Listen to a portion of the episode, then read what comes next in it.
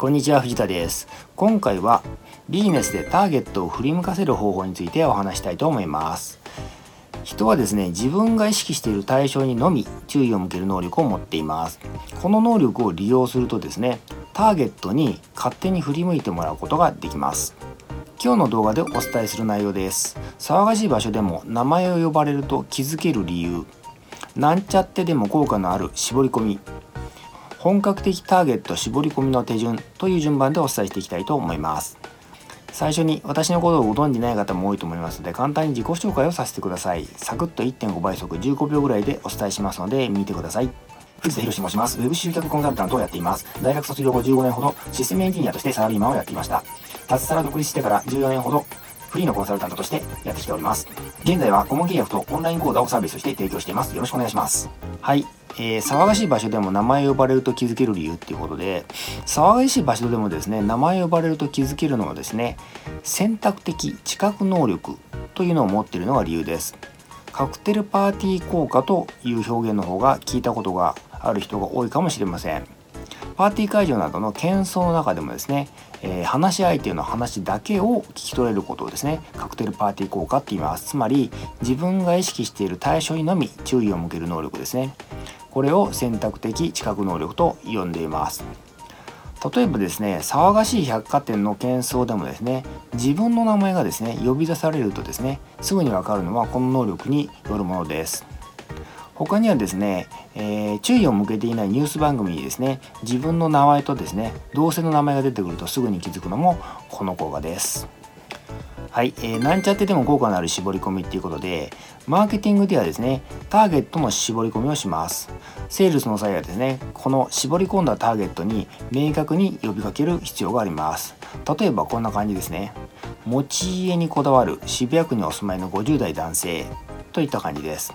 このターゲットの絞り込みにはですね、手順があります。手順を踏まずにですね適当に絞り込んだとしてもですね全く絞り込まないでマーケティングをするよりはですね効果があるんです。大半のビジネスはですねアバウトすぎるターゲットを相手にしているのでコンセプトがですねぼやけてます。ですからなんちゃってであっても絞り込みをするとですねアバウトよりはですね何倍も効果があってですね、事実結果も出るということになります。はい、えー、本格的ターゲット絞り込みの手順ということでやっぱりですね手順を踏んだ方がですね高い効果が見込めるので、えー、今回はその方法をご紹介したいと思います。手順としてはですねまずセグメントを先にしてですねそれからターゲティングします。セグメントっていうのはですね市場の細分化っていうんですけど、まあ、この小難しい話はやめてですね例を出したいと思います。セグメント3つあります。1番性別年齢在住地域世代子どもの有無学歴職業所得など。2番場所地名気候文化都市稼働など。3番価値観信念趣味思考悩み目標など。こういう3種類ですね。順番に解説していきたいと思います。はい一応ですねデモグラフィック人口統計学的属性と呼びます。この属性を使った細分化とターゲットはですねいわゆるなんちゃっての適当ターゲットでターゲティングであってもですねほとんどの人がですね使いこなしてるんですね。そしてこれだけでもですねこの絞り込みだけでも十分に効果があります。はい2番ですねジオグラフィック、えー、地理学的属性と呼びます。学術的にはちょっと難しい話ですけどこれはですね1に含まれるこの2がですね1に含まれるあるいは重なって説明されている場合がですね多いんですね。学術的にはですね。まあその勉強の分野ではですね。まあただこんな難しい話はどうでもよくてですね。要は住んでる地域を1と2のどちらに分類するかっていうだけの話なんですね。で今回は2に分類してるっていうことです。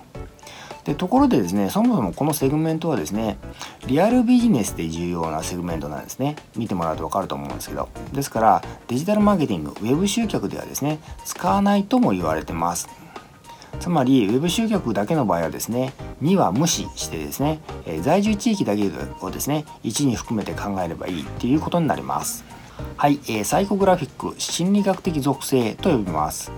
1にこの3をですねこの3の属性を加えるとですね一気にターゲティングの精度が上がります。まあ、なんちゃってでですね、え、この要素を入れてる人はですねまずいません。例えば3にはですね悩みや目標といったですね要素が含まれていることがわかると思うんですけどこれはこれはですねつまりですね感情要素なんですね。人はですね感情で購入を決めて理性でそれを正当化するって言われてます。つまり感情面に訴えられるとですね非常に高いセグメンテーションおよびターゲティングになるわけです。先ほど私が出した例ですね、えー、もうですね3で一応精度を上げてるんですね。先ほどの例っていうのはですね持ち家にこだわる渋谷区にお住まいの50代男性なんですけどこの持ち家にこだわるの部分がですね3のですね最後グラフィックにあたります。価値観というセグメントになるんですね。でさらに工夫するとこれに感情を加えてですね強化することができます。